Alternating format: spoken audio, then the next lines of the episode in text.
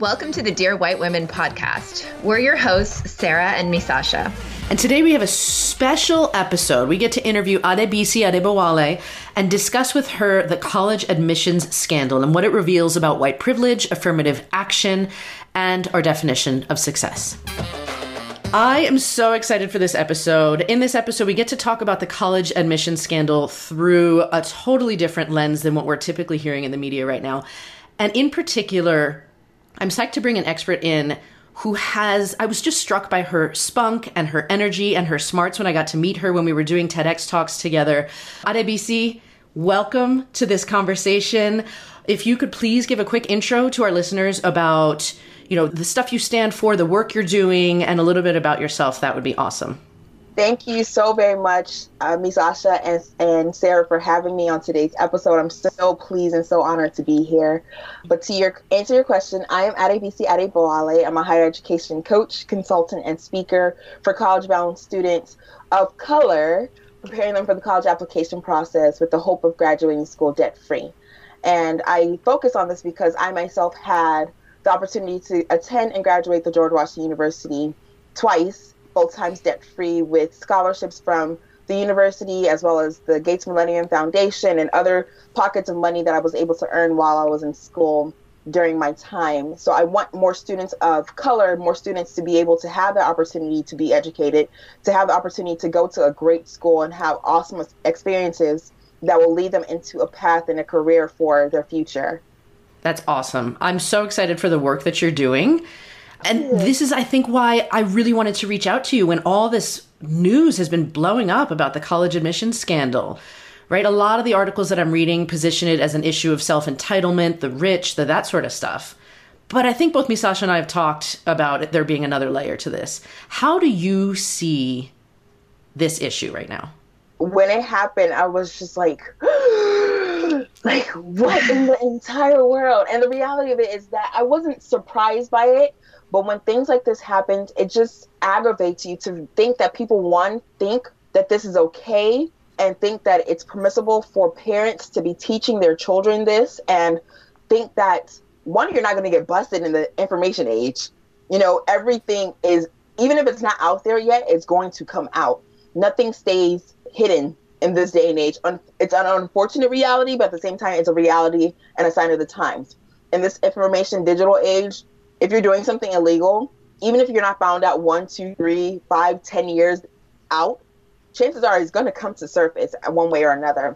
But when it happened and I first heard of it, I was very disgusted, very disappointed that people think that this is okay to teach their children how to cheat their way through life, to cheat their way through their education, and to forge a path that is seemingly very degrading to self, but also to others, because you're saying that, hey, you can do the work all you want to, but I have connections that will get me on top of you, above you, in a way that you'll never know about, in a way that you're not deserving of, in a way that you can't find your way because you don't have money, you don't have the resources that I have, you don't have the connections that I have. I think it was a show of, yes, definitely entitlement without a question. And that's something I've been saying from day one. This is a slap in the face of white privilege and entitlement. And do not get me wrong, I love people of all races. I have friends of all races, but there's a mindset and approach that comes along with I deserve to be here more than you do.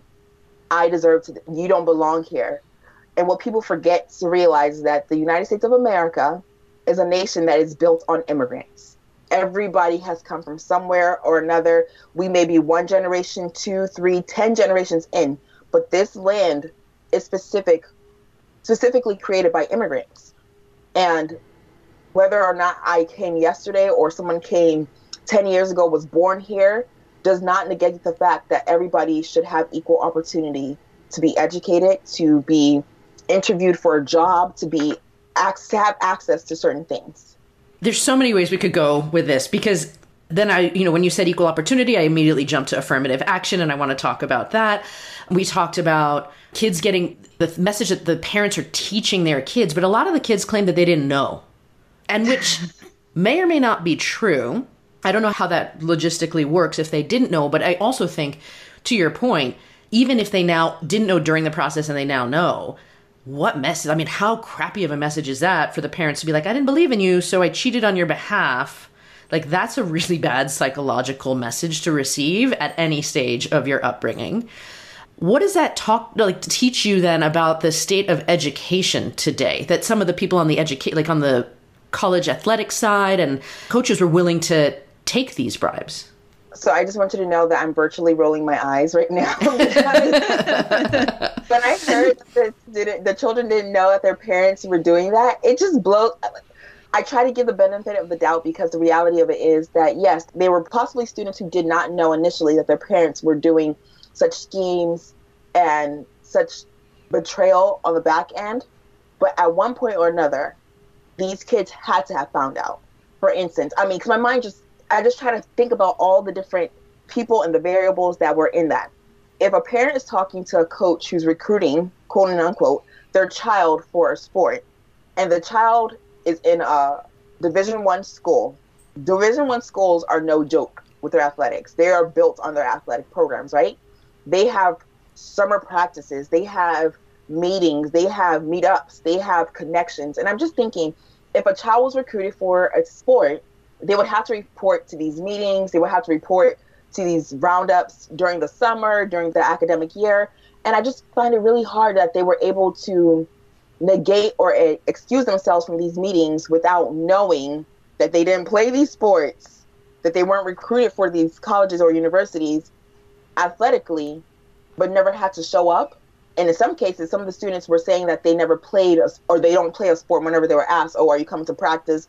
or they're gonna quit the team after their freshman year, after they set out and benched the first year. I'm just trying to piece together how that worked. If you didn't play the sport, why would a coach come up to you, right?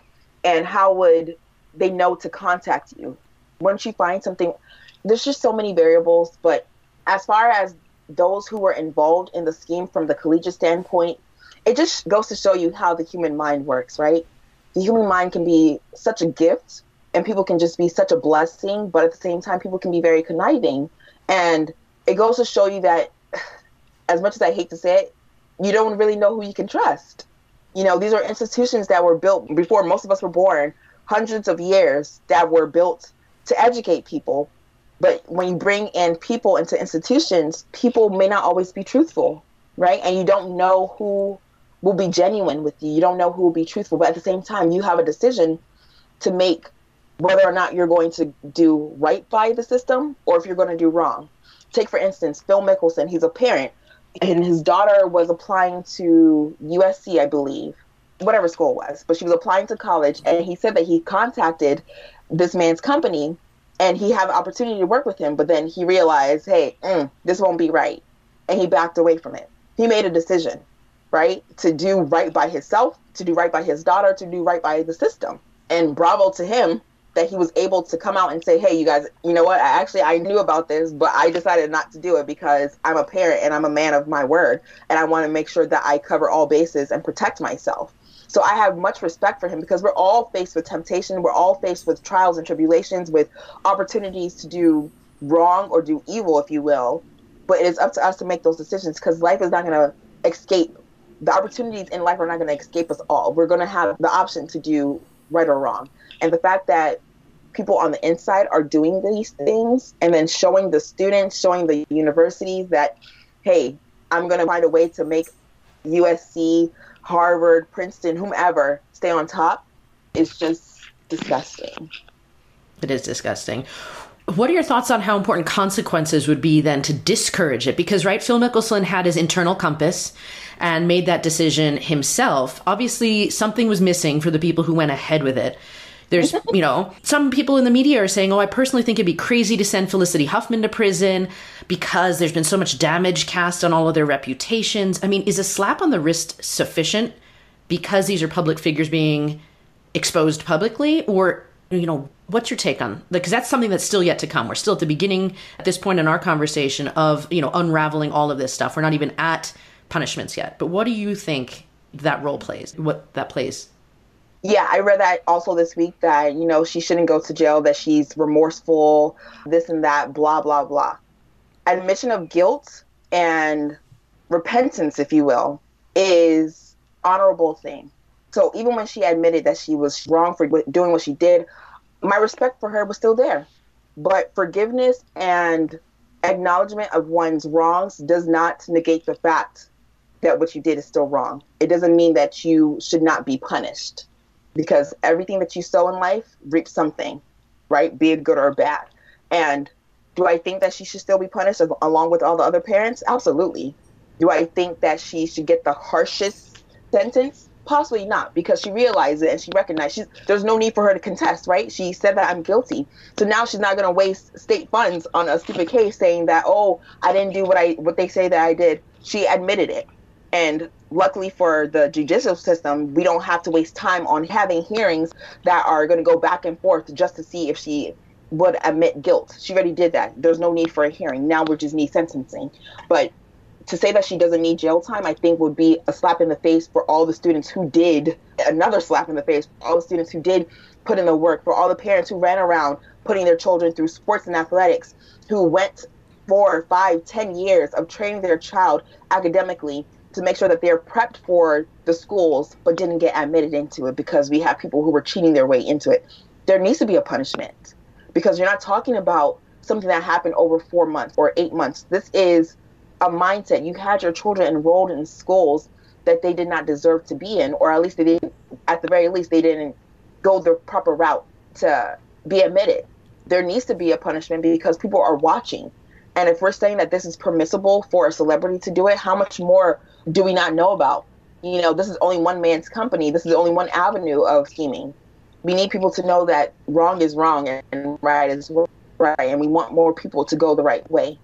I think that's great too, because I think that you make a really great point about how her acceptance or her remorsefulness is a mitigating factor, right, in how she should be punished. But the importance of her still being punished along with the other people who were involved in this scheme is also really important because to not be punished is another form of privilege then and i think right. that just goes back to this is you know how is what was the basis for this and what was the belief behind this as you've been articulating. So I think that's a great and very important point. No, and I, I completely agree with that. And I will, I will add that if we don't punish them, we're saying that the lifestyle of the rich and the famous should continue as is, that we can continue to have them scheme the system because they put the work in their acting that we support, right? that we watch, that we allow them to be these people we are the ones creating the monsters and we should deal with what we created. That's not how it should be. So, I mean, it seems pretty clear that you think, and I think so too, like other children missed out on spots that they could have earned rightfully at some of these institutions because other people were cheating their way into it. You are a big believer that everybody deserves an education, and that education can take many different forms. But you've also said that it's important for minorities to attend predominantly white institutions. I mean, these institutions that were involved in this scandal were predominantly white institutions that the predominantly white rich and famous people were, you know, basically scamming their way into. What about, you know, why do you think it's important for minorities to attend predominantly white institutions?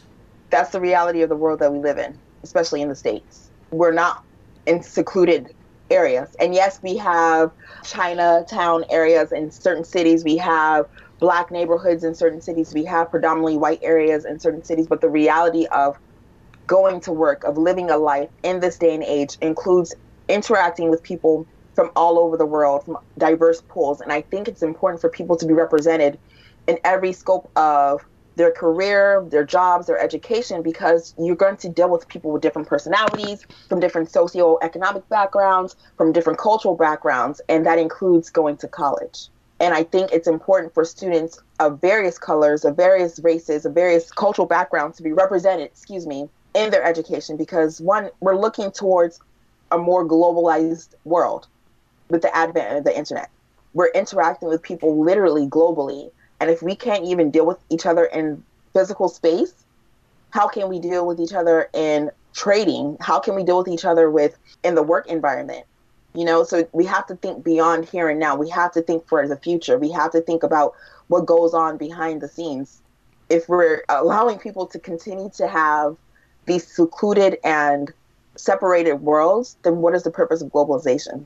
You know, and I believe that when you are able to learn from people from different backgrounds, it opens your mind to certain to different things that you can't necessarily get in the home, that you can't necessarily get in the classroom by itself. But just the interaction with people. I mean, I think to even when I was in school, I had the opportunity to be a White House intern. I had the opportunity to go and study abroad three times on th- three different occasions.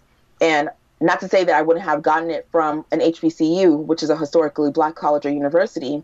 I do believe I could have, but I do believe that from the school that I went to, that it shaped the opportunities and the experiences that I had.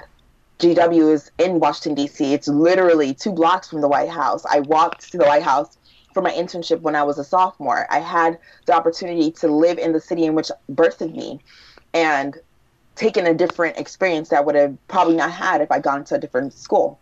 So I want more students to be able to have that experience. I want more students to have the opportunity, the option, if you will, to be able to say that this is the experience that I want to have. This is what I'm looking to have. Even if they decide to go to another school or to go to HBCU or to even have to go to college abroad, which is an option for many students, whatever it may be, they need to at least have the option and feel comfortable in that option to choose. That's great perspective. And um, I mean, Sasha, I mean, I know we were going to talk about affirmative action, but you have a lot of thoughts on that. Do you want to take some of these questions here? Yeah, I mean, I think my reaction when I first heard about the college admission scandal was that this might be the best and strongest case for affirmative action mm-hmm. these days because and I was wondering what you thought about that. Like how do you see affirmative action in these days? Sarah and I have had some discussions about how people and increasingly younger white women feel that it's not really necessary, which is something that we strongly disagree with. But I we would love to hear what are your thoughts on the state of affirmative action today? I love that you said that younger white woman because what people fail to realize about affirmative action, and when people think about affirmative action, they use they tend to make it synonymous with letting black people in to society. And affirmative action is not a black people thing. It is a minority people thing. It helps protect underrepresented groups of people. That is women, including white women. That is people of different races, people of different socioeconomic backgrounds, and the list goes on from only enabling white men. So anybody else outside of white men should be included in that group. And what people need to realize, specifically white women, is that it helps them to, for a long time in this nation, women could not vote, they could not work. Affirmative action takes heed and hey, saying, hey, we want you to be represented, we want you to be noticed, we want you to have the life and the career that you choose to have because you're smart enough, you're enabled, you're empowered enough to do those things. You deserve to be able to do those things because we live in a nation of freedom. And if you don't seek to have those freedoms exercised, you won't be included. And affirmative action helps people of all different races. It is not a specific tool for any race, for anybody, but for anybody who's underrepresented, which is everybody outside of the white male population. Can you guys explain to me how it actually works? Like, I think the common perception was that it meant that, say, you had 100 applicants, it meant that, you know, this many had to be black people, this many had to be women, this meant like, what is the state of how it actually functions at the university level, say, today? Do you guys know? Because I don't know. So, to my knowledge, it is up to the university or college or the place of employment to have, and I don't know if they have segmented percentages allocated for different groups of people to say that, okay, 40% we're going to have for minority and elderly people, or 20% we're going to allocate for elderly people, and then another 20% for people under 30. I can't say that they have that. It should be looking at the qualifications blindly typically, but I mean, every institution is different and they have their own specifics, but they are guided by the law to not discriminate against anybody if they see a qualified candidate. Yeah, and I think the importance to stress is that these people are qualified, students or right. otherwise. They are qualified, and it's supposed to be the concept of everything else being equal, equal, or you know to give people the opportunity to have something that they may not otherwise have based on being part of the minority. So it looks at factors that often white men don't have to deal with, which involve socioeconomic factors and access to education or access to, you know, those jobs and tries to balance that so that everyone who is qualified has that opportunity. Yeah.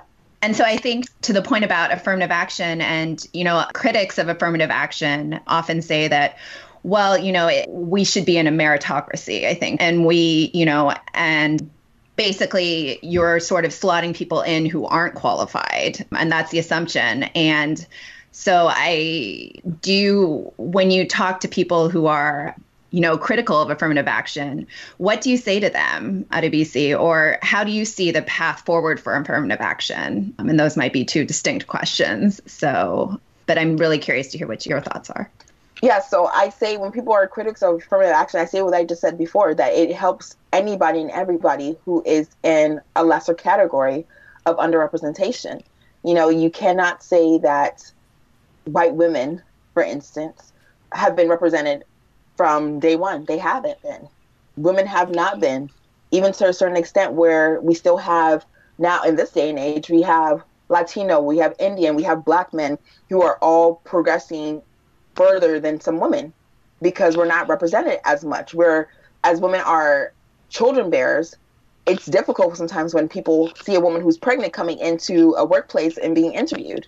That's discrimination of any kind, you know, and that's not racial, that's sexist, you know, and that's a discriminatory category. So we need to make sure that people understand that it is not a racial thing. It's literally anybody who can be discriminated against because of physical, racial, socioeconomic. It's a plethora of different factors that go into affirmative action. And nowadays, we hear it more so in the form of diversity and inclusion.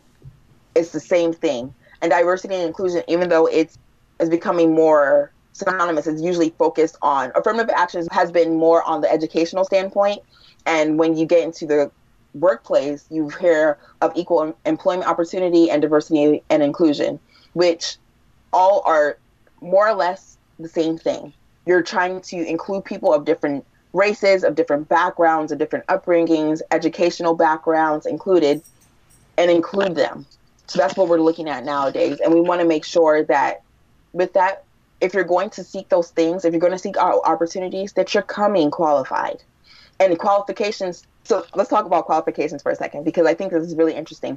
For the past couple of years, as I've been growing in my career and my business, one thing that I've noticed and that I've heard often more times than not, whenever a white male is presented with a position or an opportunity that they may not be qualified, if they check off, I think it's two out of five, maybe one out of four, they say, "Oh, I'm qualified. I got this," and they apply for it and they go for it. Whereas where you see women, specifically women of color, who are not qualified less than 75%, they're like, ah, it's difficult for me. I can't apply for it. I can't, I'm not going to be chosen. I'm not going to be selected. But your white male counterparts are saying that, hey, I got 25%. I'm good to go. I'm going to go for it.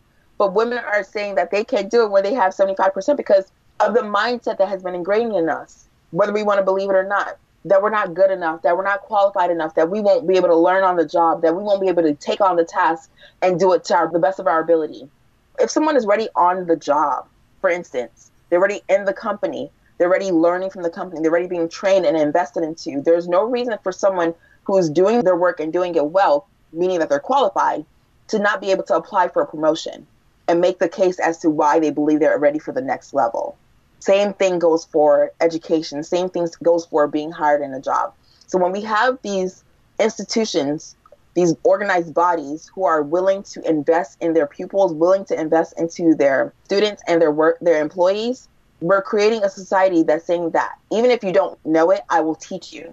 And that is literally what succession is about teaching the next generation to do. But if we have people who are consistently shutting people out, what are we leaving for our generations to come? What are we leaving for our children? We're saying that you're not going to be good enough. I'm like, yes, I love I everything you just said. Oh my god, I'm so glad you pointed that out because I've absolutely read that about, you know, yes. people willing to go for job interviews and all of it. Oh, thank you for pointing that out because that is But think about it, haven't you you probably done it too. You probably don't remember right off the bat, but if you think about the things that you've been presented with in life, you probably have said, "You know what? I'm not good enough for it." because of the mindset that we've been trained in, not necessarily from one factor or another, but it just may have been something that you observed, something that you witnessed, that we say no to ourselves before we even give that, ourselves the opportunity to apply and try. Yeah. And I think that's the case with women, like psychologically as women, and I'm not good enough. Like, I mean, I feel like, and it may be women and minorities and every, like all of us minorities, is like, we need to really work on that confidence about what that means to show up. And then again, it goes back, you know, it blows my mind then about why these parents would just like lop their children off at the knees by showing how little confidence they had in their kids by paying for them to get into school.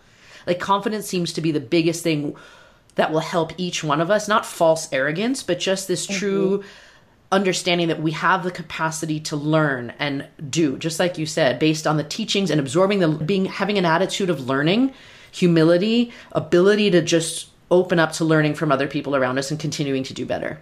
And what I think people forget is that even when I say education for all, education is not constricted to a four walled building, it's not constricted to a school or institution. And I don't know if you're going to ask this, but these parents fail to realize what they've done is teaching their child something, is teaching their child how they think or how they feel they can move about life. And that is not good. It's not something that should be ingrained into a child's psyche, right?